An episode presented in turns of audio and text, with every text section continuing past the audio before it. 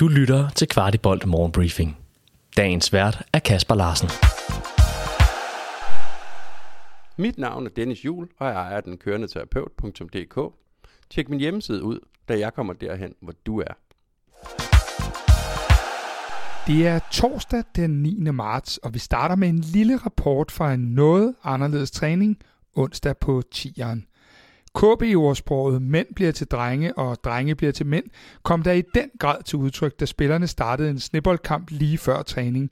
Her var der faktisk ikke så stor forskel på ung og gammel, når det kom til at tyre sne efter hinanden.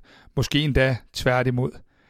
Ellers blev der trænet på halv bane i halvanden time med stor fokus på kampen søndag. Her var der blandt andet lagt vægt på, hvordan kæderne skulle finde sammen, når vi ikke havde bolden. Vavro lavede et, ja, rigtig Vavro-mål, hvor han tordnede den ind fra lang afstand i det spil, der afsluttede træningen. I går kunne vi fortælle, at Cornelius Olsson havde forlænget kontrakten, og sørme om ikke Hjalte Bistrup har fuldt trop. Hjalte er lillebror til Mads Bistrup, der tidligere har været tilknyttet FCK Talent, og lige nu er udlejet til FC Nordsjælland fra Brentford. Hjalte spiller højre bak på vores U19-hold og har en rigtig fin pakke – det bliver spændende at følge udviklingen for Hjalte hen over de næste år. I går fyldte Jakob Nestrup år. Han er stadig ubesejret i Superligaen, men fortalte også forleden, at han godt kan være lidt vild, og han skal styre sig sine assistenter fra tid til anden. Det forelagde jeg hans ene assistent, Stefan Madsen, og hør her, hvad han svarede nu sidder vi to her og snakker, det er jo ikke lige så naturligt, at det er dig, der er kaldt op af medierne. Det er jo som regel øh, den gode næs, der er det. Øh, han får så lov at holde sin fødselsdag i dag i stedet for.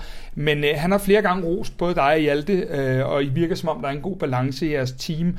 Øh, men han siger også en, en, en gang imellem, at I er nødt til at holde ham lidt nede. Øh, hvad er det, øh, han mener, når han siger det? Nå, det, det, det, er mest Hjalte, der gør det, tror jeg. uh, Hjalte er den mest rolige af os tre, tror jeg, og, sådan, og har, har jo også uh, alt det respekt for Nesa. Jeg har jo prøvet en del mere end os andre uh, som, som aktiv. Uh, så, så på den måde, så, så, så er det egentlig mest Hjalte, der sådan, uh, lige lægger en hånd om ham og siger roligt, der er, der er styr på det. Jeg, jeg tror, jeg tror også, Nesa har sagt det selv, det der med, at han tænker hele tiden i konsekvens. Uh, og det er nogle gange, det, det, ja, så, men øh, det, det har Hjalte godt styr på, når der er brug for det, og det er, jeg tror måske også, at han gør det lidt værre end det er, så, så tit er det heller ikke, at vi skal, vi skal holde ham nede. Oh, ah, okay, det er godt at høre. Du kan i øvrigt høre meget mere til Stefan Madsen i vores optakt, hvor vi både har besøg af ham og af AC Horsens assistenttræner Mads Lyng. Du finder udsendelsen der, hvor du lytter til dine andre kvartiboldudsendelser. udsendelser og apropos træner, så er vores tidligere træner Jes Torup angiveligt i spil til cheftrænerjobbet i IFK Göteborg. Det skriver det svenske medie Expressen. Mediet har både kontaktet Jes og sportschef Håkan Mildt, men ingen af dem ønsker at kommentere situationen for nuværende. På søndag kl. 16, når vi møder AC Horsens, bliver det Jens Må, der pladser fløjten.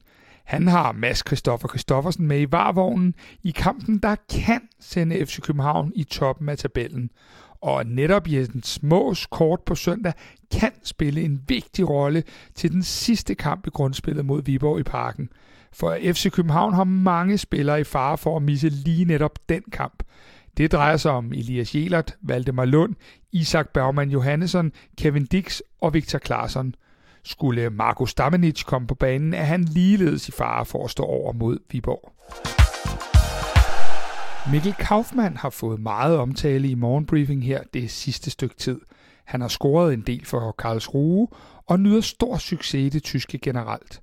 FC København ejer stadig Kauf, og nu skriver den tyske avis Hamburger Morgenpost, at Karlsruhe næppe har råd til at købe ham, når legemålet ender til sommer – Derfor skal vi nok forvente, at Kauf skal tilbage til København til sommer, og men det kun bliver på et lille visit, inden der findes andre løsninger.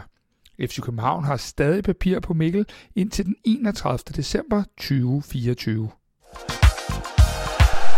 Forleden vandt FC København med 2-0 over Vejle Boldklub i den første af to kvartfinaler i DBU-pokalen.